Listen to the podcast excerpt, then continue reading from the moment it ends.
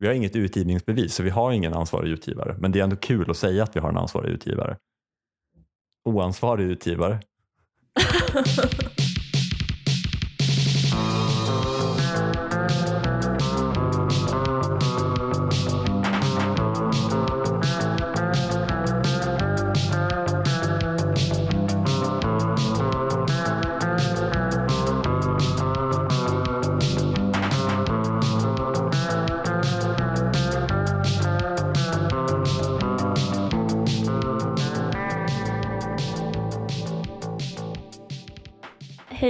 Eklöf.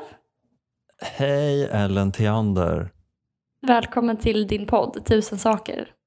Tack. Välkommen till din podd Tusen saker. Nej, välkommen till din podd Tusen saker. Ellen. Tack. Saker. Vi har så mycket gemensamt. Att vi båda Precis. är välkomna till den här podden. Podden där vi har förberett vad vi ska säga i ett elektroniskt dokument. Men med en twist. Det är någon annan som plockar saker och vi skrev grejerna för jättelänge sedan. Ja, Är det en av världens första semiförberedda poddar? ja men just det. Det är Schrödingers förberedelse. Man kan både vara förberedd men ändå helt oförberedd eftersom det var flera år sedan man ska upp och Ja. man skulle prata om. Det börjar ju lu- luta åt att det här blir en musikspecial. Ja, jag tänkte återbesöka ämnet musik. Känt från eh, förrförra avsnittet när du trodde att man pratade musik genom att diskutera musiktekniska termer. Ja, exakt. Du har varit på Säffleoperan. Ja, jag har varit på Säffleoperan. Den uppmärksamma lyssnaren kan ju då förstå att det är för att jag har varit i Säffle och hälsat på min familj. För att Säffleoperan ligger mot all förmodan, Förmodan. i Säffle. Ja. Det är ganska kul att en så här, pappersbruksstad med 9000 invånare har en opera. Jag har alltid trott att det var för att Säffle hade en, en kraftig invandring av stockholmare, typ 1870. Mm. Ehm, men den, det var tydligen för att de hade en kraftig invandring av några stockholmska gröna vågare som typ hade ett konstnärskollektiv och skivbolag på 70-talet. Mhm. Familjen Berg. Men det är väldigt häftigt. Jag, jag kan, eh, baserat på statistiken för den här podden så har vi inga lyssnare förutom, alltså vi har inga lyssnare ute i Sverige utanför Mälardalsområdet. Det är liksom, vi har fler lyssnare från utomlands än utanför Mälardalsområdet. Ja, ja, det är så- osmickrande. Eller hur? Så att jag kan bara säga att eh, ni, för er från Mälardalen så kan jag verkligen rekommendera att åka och besöka Säffleoperan. Jag, jag tycker att det är i klass med Uppsala stadsteater som jag kan jämföra med. Liksom. Det är ju en Mm. semiprofessionell teater så de har liksom inhyrda skådespelare från typ Uppsala stadsteater eller Göteborgs Heter den stora teatern där? Skitsam, från teatern i Göteborg. Ehm, blandat med lokala förmågor. Vilket gör att du har någon som så pratar på Dramaten-svenska. bara, Vad har ni gjort med mitt barn? Typ. Och sen så vänder någon sig om och bara, jag vet inte vad som har hänt med honom. det, det, det, det är en väldigt kul eh, kombo. Okej, så det, det är ändå en ganska stor chans om man bor i Säffle att man kan bli upptäckt så att säga. Ja, ja. Det är En agent är, från Säffleoperan kommer och rycker tag i en. Det är inte som min kompis som så på sant, sant Åsa Nisse Manér var och latcha lite på skidorna eh, i en skidort i norra Sverige och då råkade blåsa förbi landslaget i speedski. Varpå Oj. deras tränare pekade efter honom och skrek honom ska vi ha. Nej, har det hänt? Det har hänt. Han, är, eh, han var snabbast i världen tror jag på speedski i sin ålderskategori. Så här 2016 eller något. Men gud. I alla fall, så på Säffleoperan så såg vi Billy Elliot. Um, det var första gången jag såg den. Ja, det, det handlar ju om, ehm, men gud vad heter han? Billy Elliot. Nej, uh, musikern. Eh, Elton John. Så här lite semi-självbiografiskt om Elton John och, och liksom en, en pojke som växer upp i en, en gruvstad där det pågår en stor strejk. Ehm, Mm. Och så vill han inte hålla på med boxning utan han vill bara dansa ballett men alla tycker han är bög. Typ. Mm.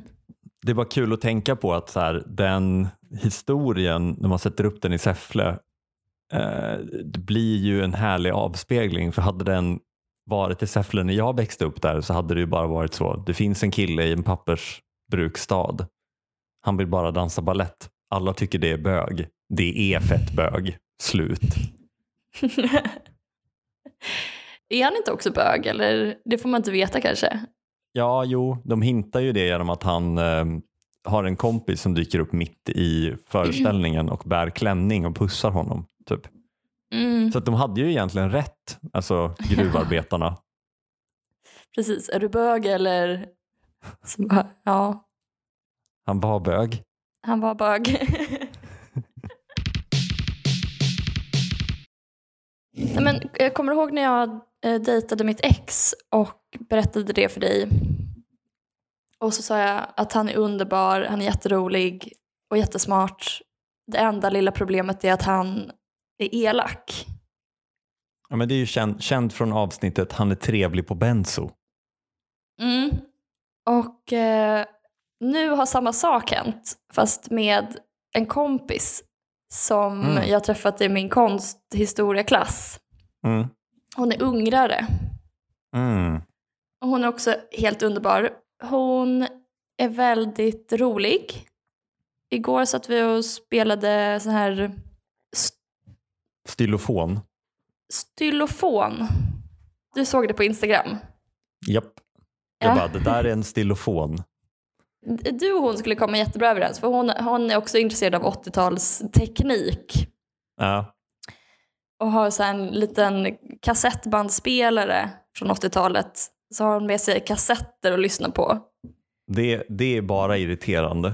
Det känns bara så här, Ja. get out of your, skärp dig. Hatar henne redan, fortsätt. ja. Det var det här som var problemet jag skulle komma till. Hon är jättetrevlig men hon har en walkman.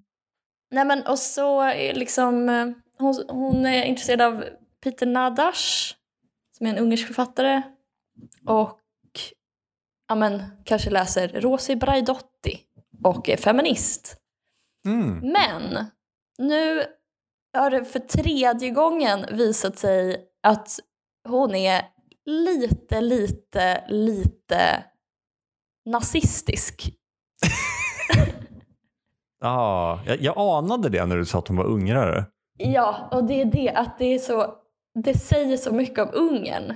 Att det går liksom inte, inte ens den mest intellektuella, progressiva, unga, hippa tjejen Mm. undgår att vara lite, lite, lite nazist.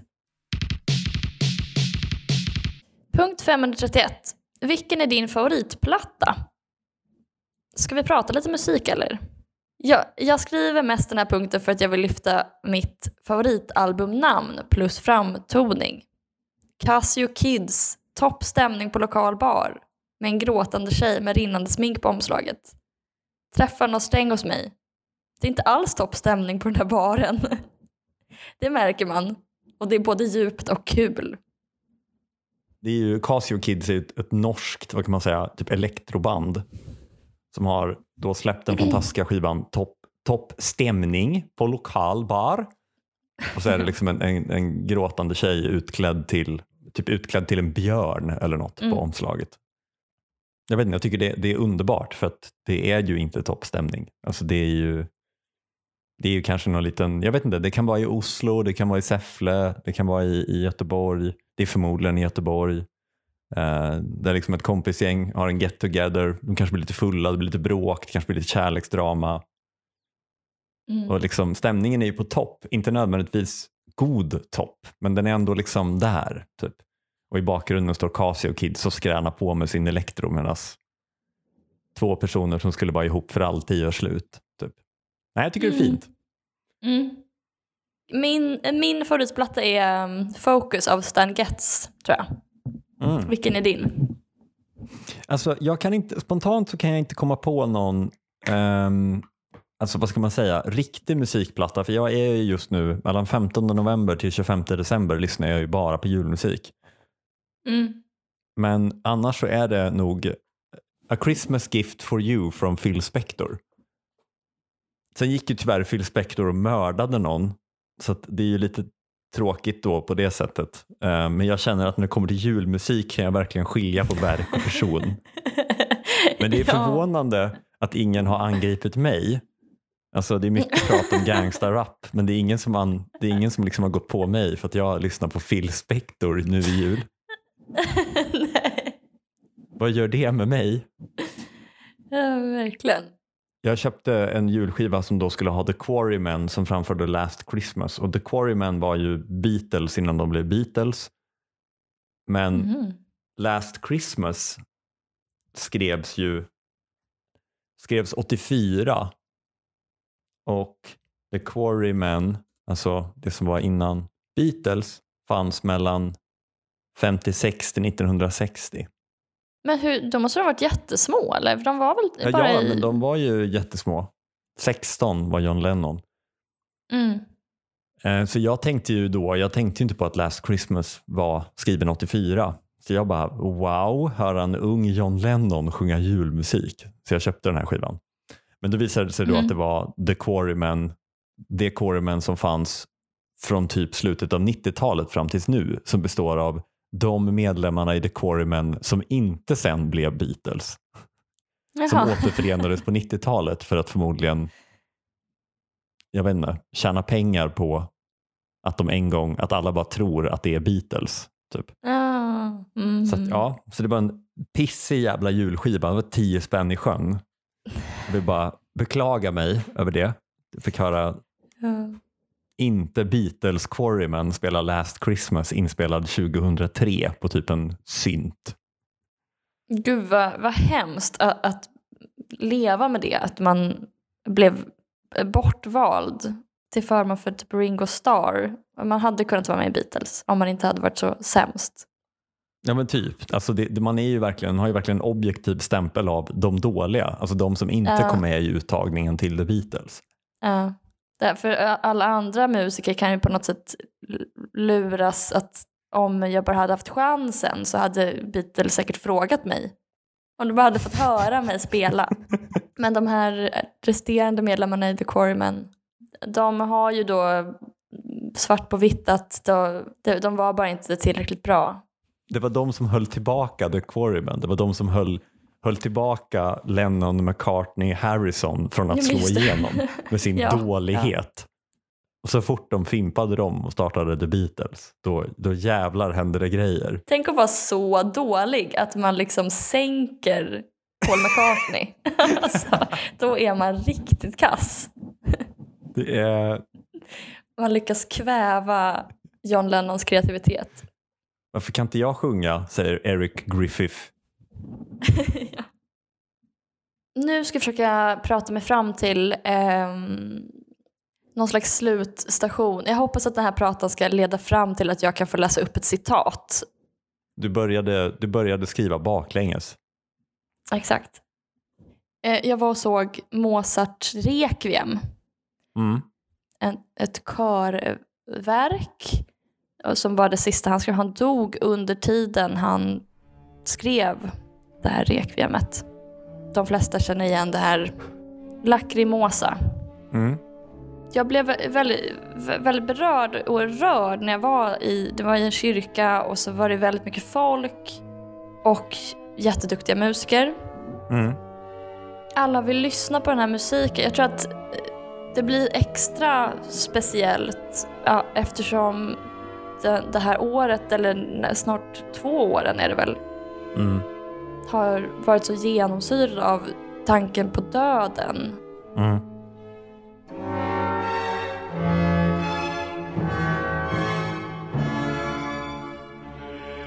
Och många, säkert i publiken, har förlorat en anhörig eller, eller bara varit rädda och spända och liksom, det har varit så ansträngande. Och, och så, så kommer alla till den här konserten, alla känner till den. Det, det som jag tycker är fint är att människor försöker och försöker och försöker förstå döden. Mm.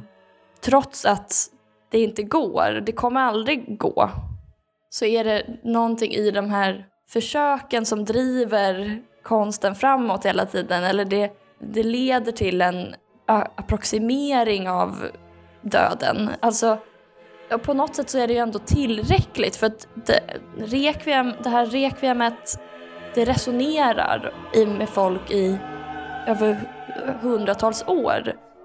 Mm. Och kanske på ett liksom Wittgensteinskt sätt att vi, det, det duger, det är tillräckligt, det kommunicerar. Mm.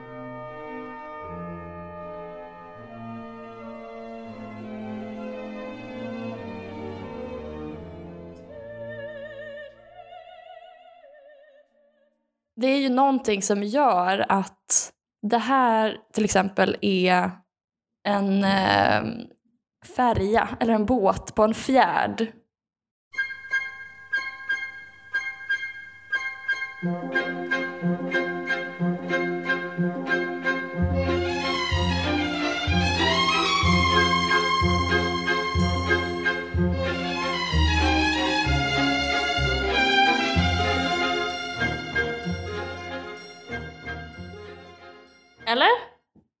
Ja, men jag, jag förstår helt. Jag är ju tokig i det där. Vad ska man säga? Men alltså man musiksätter det som om man vore en musikläggare till en Hollywoodfilm. Man går på det klyschiga som borde spelas. Typ. Ja. Det är som att vi bara lyssnar på gammal country när vi kampar. Typ. Eller jag bara spelar spritdoftande julmusik när det snöar. Jag ska spela upp två andra exempel. Mm. Det här är då, tror jag alla, alla känner att det här är Guds röst. Trots att ingen har hört hur Gud låter så vet alla. Mm.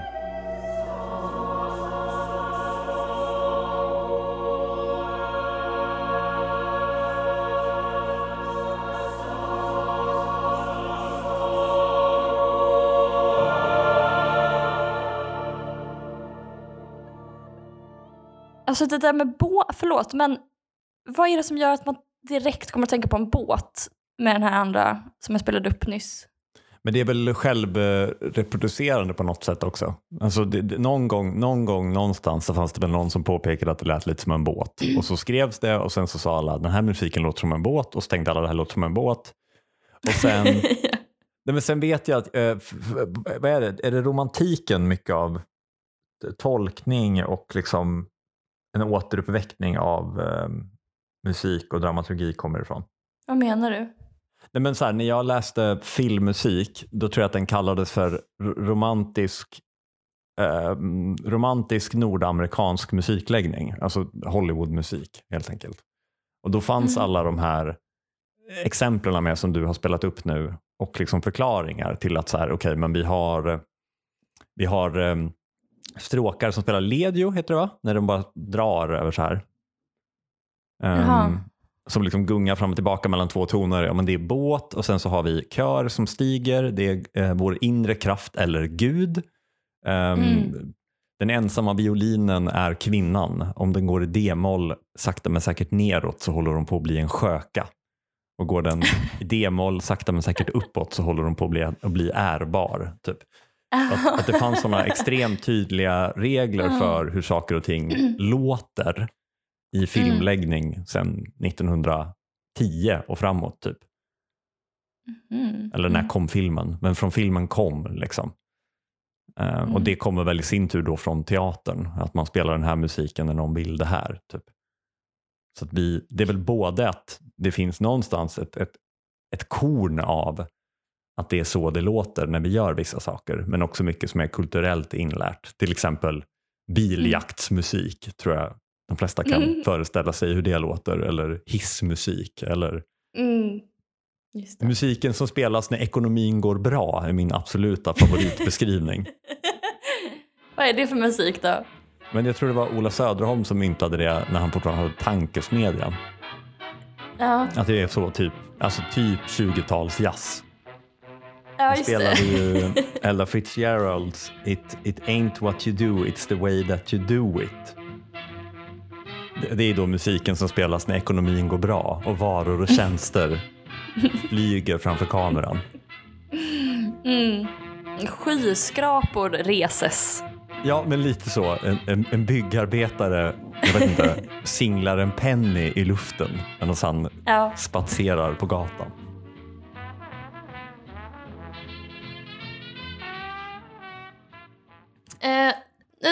Kan du få beskriva vad du hör här. Mm.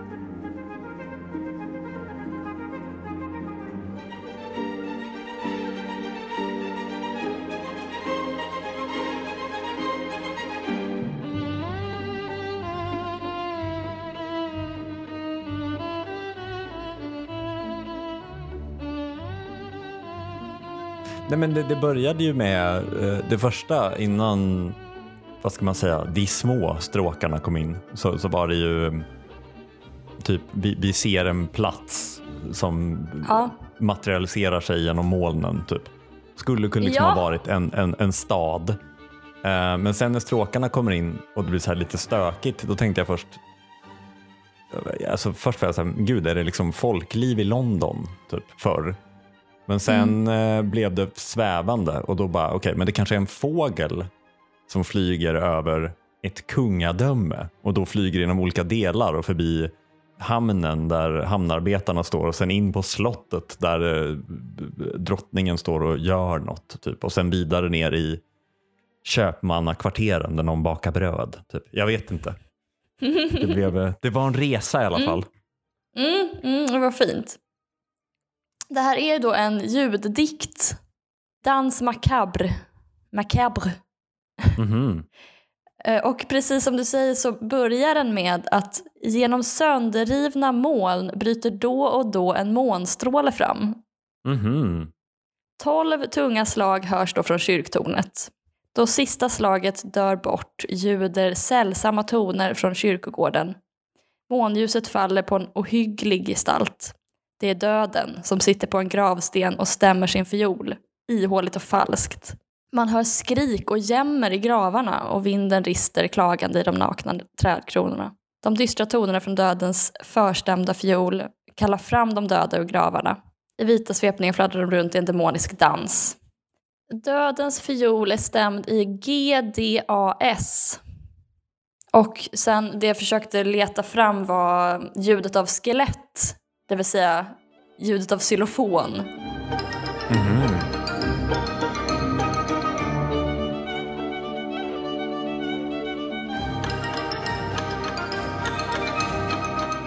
Det känner man ju igen. Från, alltså när skelett liksom skallrar så är det ett, då tänker man på en xylofon.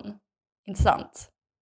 Absolut, det är väl en klassiker att man använder, det känns Disney, att spela, eller typ marimba på en bröstkorg. Ja men exakt, exakt. Ja. Ibland så är musik tillräckligt för att alla ska förstå Mm. vad man menar. Eh, Det här fick mig att tänka på Stanley Cavell Mm. som är en filosof. Och han har skrivit en artikel som heter Music Discomposed. Han är någon slags ny-intentionalist Mhm.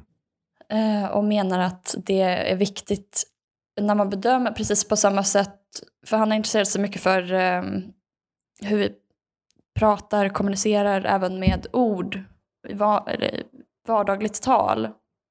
Och då menar han att eh, intentionen är viktig för att bedöma huruvida ens talhandling är framgångsrik eller inte. Och på samma sätt med konst, att det, du måste veta vad, som för, vad eh, upphovspersonen har försökt kommunicera för att veta om det har lyckats eller inte. Mm. Och det här skriver han ju då i opposition till Birdsley och Wimsatt, formalisterna, som eh, menar att alla frågor som riktas till upphovspersonen är felställda och ska istället riktas till verket. Det handlar då egentligen om intention, men sen i förbigående så skriver han vad är ett konstföremål? Och det är ju väldigt behändigt att veta. Eh, Mm. But objects of art not merely interest and absorb, they move us. We are not merely involved with them, but concerned with them and care about them.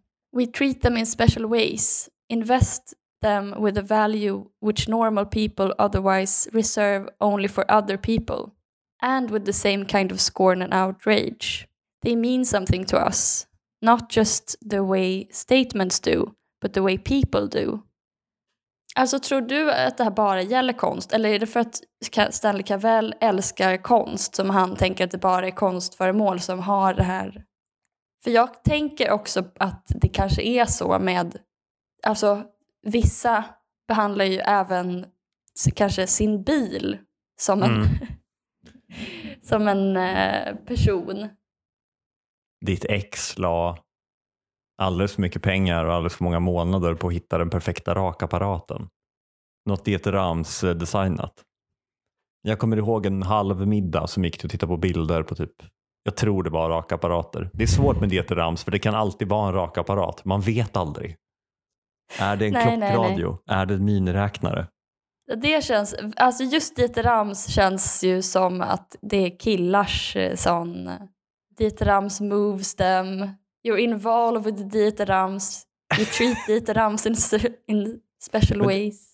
Dieter Rams produkter är väl som vad Zlatan-boken är för folk som inte är så intresserade av läsning men ändå läser är väl Dieter Rams Mm. för folk som är halvt, alltså inte så designkunniga men ändå känner mm, design.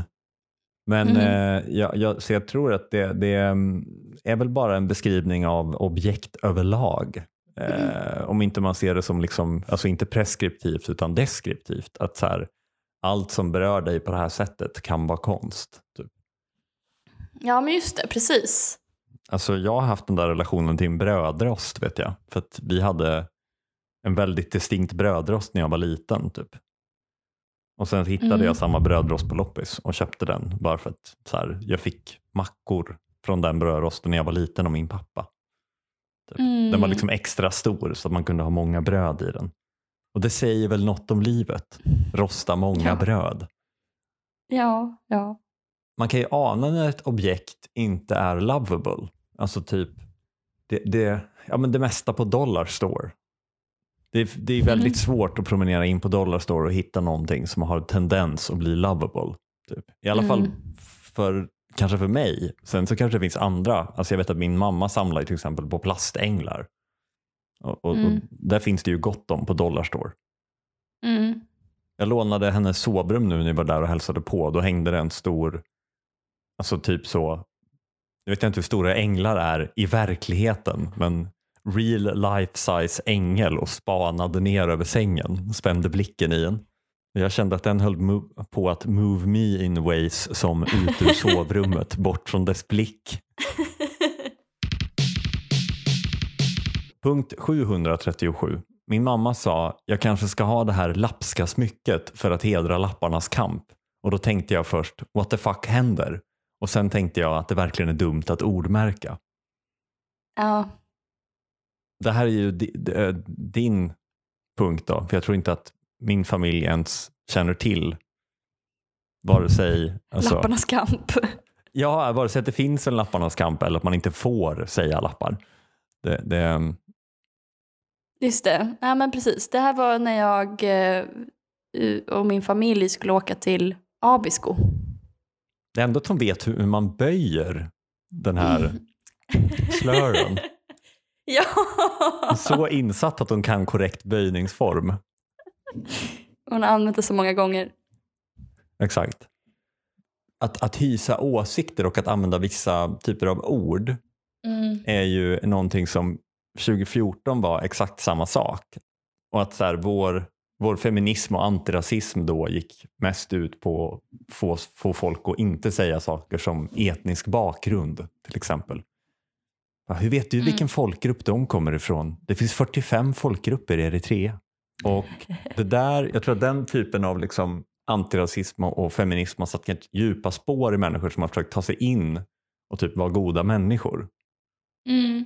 Alltså, nu känns det som att vi har en mer sober diskussion där man kanske är lite mer så här, okej, okay, folk säger fel grejer ibland, men det, det absolut viktigaste är typ inte att de vill sälja ut allmännyttan. Mm. Det här har i alla fall satt spår i min mamma för att hon var med och tittade på den här teatern och konstaterade väl då att, att det var eh, väldigt många homosexuella som tittade mm. på teatern och hon, trodde, hon fick liksom för sig att, att alla var homosexuella. Ja, men det är en liten stad så att de som är öppet homosexuella, alla vet vilka de är. Så det är väldigt spännande. Liksom. Mm. Och med det sagt, alltså min, min mamma har, jag måste nästan lägga till, alltså min mamma har haft familjehem och jobbat inom socialtjänsten i många år så att jag vet att hon är en god person. Men det blir alltid så roligt när hon ska liksom försöka ta upp alltså hudfärg eller läggning eller liknande för att hon gör det på ett så omskrivande sätt. Så mm. det, det, blir, det liksom blir en showstopper bara det. ja. Vad sa hon då? Idag? Ja, vet, eller var det igår? Alltså, ja men det var igår så bara, men han, han, um, han Billy då, kan, är han, han um, spelar han för um, han, han är andra en sån, planhalvan. Han är en sån som har en boyfriend. okay. Jag bara, till slut var jag bara, mamma du får säga bög. uh, det, det, är liksom inte, ja. det är inte nedsättande i, i ordets bemärkelse. Liksom. Nej, det är inte ett fult nej. ord att säga bög. Nej. Nej. Och då tog hon så, till, så fasta på det så resten av kvällen så bara, men tror du han är bög? Hon pekade på folk och jag bara, nej, okej, vi går tillbaka till den inställningen du hade innan. Men jag tror att det där, jag tror att överlag att vi på något sätt är skärrade, alltså gud nu låter man ju som alt, alt right. Det ska man inte få mm. säga när man får säga vitlök. Alltså, men mm. det, det, alltså, jag, jag, tror att vi är ganska skärrade av det här med, med liksom användandet av ord och laddningen i ord. Och jag förstår hela den diskussionen kring, kring alltså, ord man inte ska använda och jag tycker att det är en relevant diskussion. Typ, jag tycker mm. att, eh, som vi pratade om i några tidigare avsnitt, jag tycker att kampen på kultursidor för eller emot Claes Malmberg är supernyttig när den bedrivs på kultursidorna. Jag, jag, jag, tycker liksom inte att kulturdebatten ska flyttas till samhällsdebatten. Om du förstår vad jag menar. Eh, det är risk mm. att bara du säger eh, same, liksom att du vet att det heter same, mm. så behöver inte det betyda att du, du liksom erkänner att vi har förtryckt liksom, minoriteter i det här landet. Det kan bara betyda att du har lärt dig rätt ord. Jag tycker det tydligaste exemplet i det här var när jag skulle eh, hjälpa en eh, aktör att göra filmer eh, om frågor som uppstår i en viss sektor eh, med människor som kommer från en annan kultur. Jag försöker säga det här så anonymt som möjligt för att inte hänga ut mm. någon aktör, men jag tyckte att det var ett intressant exempel. Um, mm. Och Då hade de bara castat alltså människor med brun hy till mm. att spela liksom, de personerna som pratade i filmerna. Och det, och det, var ju liksom, det var ju utbildningsfilmer i, alltså, för delar av offentlig sektor kring hur man möter liksom, problematik som kan finnas i de kulturerna som de här personerna kommer ifrån. Alltså allt kring liksom jämställdhet, inställningen till myndigheter, inställningen till sexualkunskap i skolan och liknande. Alltså sånt som inte behöver förknippas enbart liksom med en svensk kultur men som har en Alltså det finns klarlagt koppling mellan det och folkhälsa. Um, då skulle det här materialet syntolkas. Vi skulle alltså beskriva vad som syntes i bild med en mm. röst. Och eftersom de bara hade kastat vita personer som pratade med bruna personer um, så la vi in i syntolkningen att de har brun hy eftersom de var så himla noga med castingen. Ja, just det. Men fick stryka det för att det får man ju inte säga. Man får gärna visa att någon har en annan hudfärg och säga det med bild, men man får absolut inte säga det med ord. Punkt 474. Märklig grej jag gör. Trycker ner pappret i papperskorgar på barer så det ser lite finare ut. Mitt lilla samhällsansvar. Mm. Det här är så Kim Culture. Men jag tycker att det drar ner upplevelsen när man kanske går på en trevlig italienare och kanske petar i sig en sotad tonfisk, vilket jag gjorde i, i fredags. Och sen då gick på toaletten och noterade då den. Man såg liksom inte papperskorgen längre. Det var en sån där papperskorg som var inbyggd i handfatet, typ bara ett hål vid sidan av handfatet. Och där var det då bara en pappershög och då kände jag det här, det här kan jag göra bättre. Så brukar jag ta en pappershandduk och sprida ut den över högen och liksom trycka till så att jag inte behöver vidröra pappershanddukarna. Men ändå bara fräscha mm. upp lite. Ja. Liksom... Nej, men jag gör också det här. Alltså jag, jag, en grej jag gör är att jag städar toalettringar. Det är mycket för ens egen skull i och för sig. Mm. Men eh, jag putsar lite. Sen om det finns ett handfat så brukar jag torka av det. För ofta är det lite dammigt, lite damm som ligger i, eh, har fastnat på vatt, vattendropparna där. Och även om man är på en café eller restaurang så, så brukar jag plock, plocka ihop lite disk och sådär. Ställa på en bricka. Torka av bordet kanske lite. Gå in och göra en toast med kycklingcurry. lite snabbt i förbifarten. Nummer 43, nummer 43, order 43 är redo till bordet i hörnet där, man i blå rock. Brukar gå och stämpla in i deras tidbok bara för kul. Försöker du lowkey säga att du jobbar på café men inte erkänna det? Ibland brukar jag gå dit lite skämtsamt innan de öppnar och skura golvet och låsa upp dörren. Riktigt sjuk jag gjorde en gång, det var en cappuccino till en man som ville ha en sån. Kort eller kontant sa jag då. Swisha han. Herregud. Det är väl ingen som har kontanter längre. Sådana grejer brukar jag göra. Jag går på café. Det är mitt lilla samhällsansvar. En annan grej som jag liksom brukar göra, och det är mer för att jag känner ett tvång, det är ju om man går in på en toalett och så ser man att den då har, som vi ofta säger, bromsspår. Mm. Att det mm. verkligen är tydligt att någon har begått något där och inte använt toaborsten ordentligt. Mm. Då helt plötsligt så får man ju ägarskap över det här bromsspåret. Om någon kommer mm. in efter det påminner ju om den här gamla tv-serien som gick på TV4 som hette Talismanen. Där det var en otroligt vacker och dyrbar talisman med typ en rubin och inkantad i guld. Eh, som alla ville stjäla, men alla som hade talismanen i mer än ett dygn dog. Och då mm. hamnade talismanen hos nästa ägare.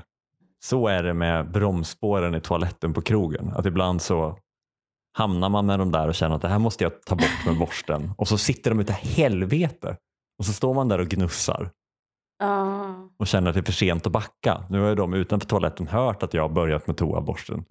Nu är de helt övertygade om att det är mitt bromsspår. Nu har jag varit där inne i en halvtimme. Tack för den här veckan, Kim Eklöf. Tack själv, Ellen Theander. Vi kommer ut på tisdagar klockan sex på morgonen. Lagom till morgonlöprundan. Producent är Sally Eriksson. Ansvarig utgivare Ellen Theander. Hej då! Hej då!